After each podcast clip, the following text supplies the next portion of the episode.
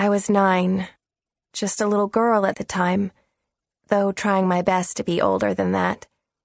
Concerned about all sorts of things that just one day later wouldn't matter. Worried about boys, worried about clothes, worried that my name, Kim, wasn't a cool enough name, didn't make me stand out enough. I was at the start of trying to figure out how I fit into the world, but before I could, the world went away.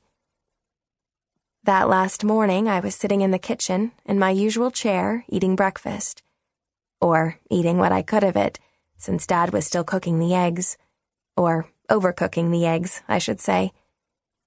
He had already put on his uniform and couldn't find the apron, which was probably in the wash, which made him extra cautious not to get splattered with grease. It also meant that he was trying to keep an eye on the eggs from the other side of the kitchen. Dad, I said, eggs. Coming right up, honey, he said, and continued to ignore them. Mom, I said, make him stop cooking them. They're done. Hmm? What do you need, Kim? Mom asked.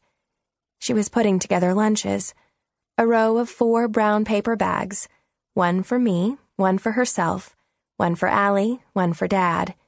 We all got the same things, which meant that usually none of us was completely happy. Half the time, Dad probably just threw the bag away and went out for a burger, but it was quicker that way. In the end, I got up and walked over to the stove and took the pan off.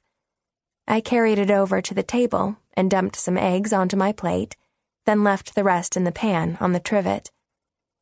A few minutes later, when Dad looked down and found the pan gone, he got the most amazing look on his face, like the world had just pulled a fast one on him. If he'd conducted police business like he scrambled eggs, our little town would have been in a whole heap of trouble.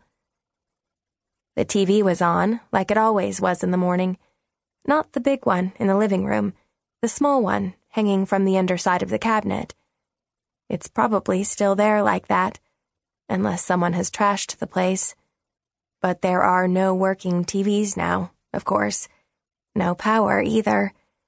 I haven't been back, and never will be. A lot has changed since then. A news reporter on screen. I was only half listening until I saw Dad swivel toward it. The reporter was just reading from a script, but I remember a few words. They changed everything. Fire.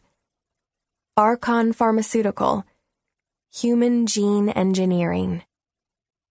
That's less than an hour away, Dad was saying, kind of to Mom, kind of to himself, kind of to nobody.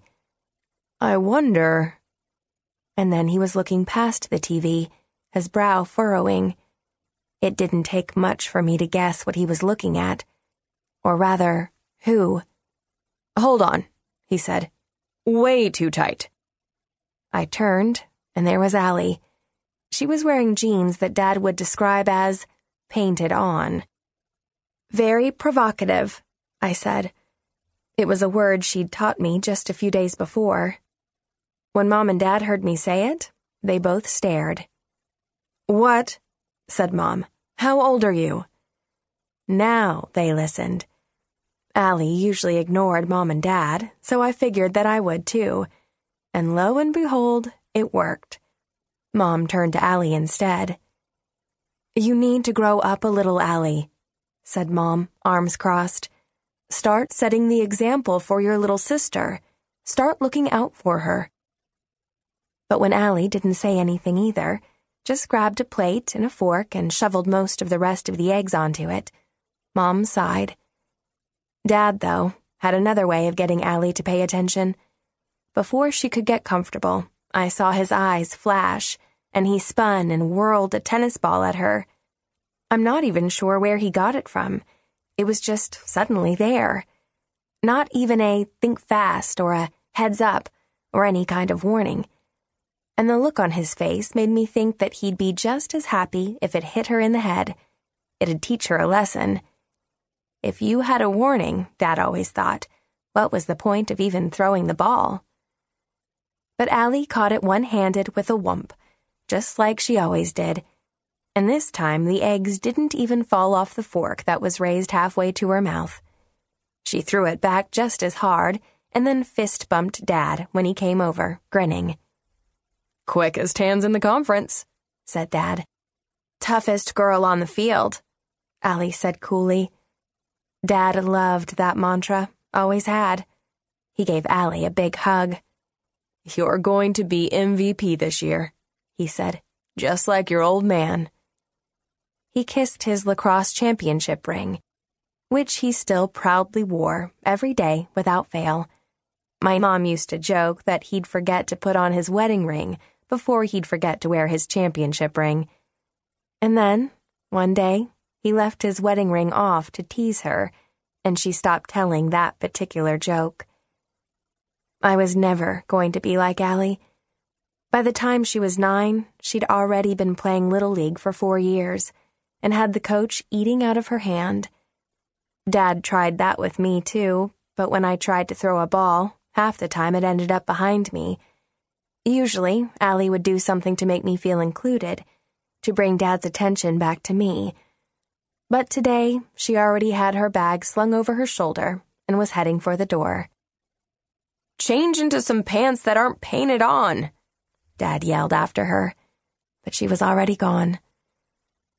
So, an ordinary day. Totally normal, more or less. Except that this would be the last time our family ate together ever. We'd be together one more time, but I can't talk about that. I won't. I'd rather remember us in that kitchen, eating burnt eggs. That last happy moment before the end of the world.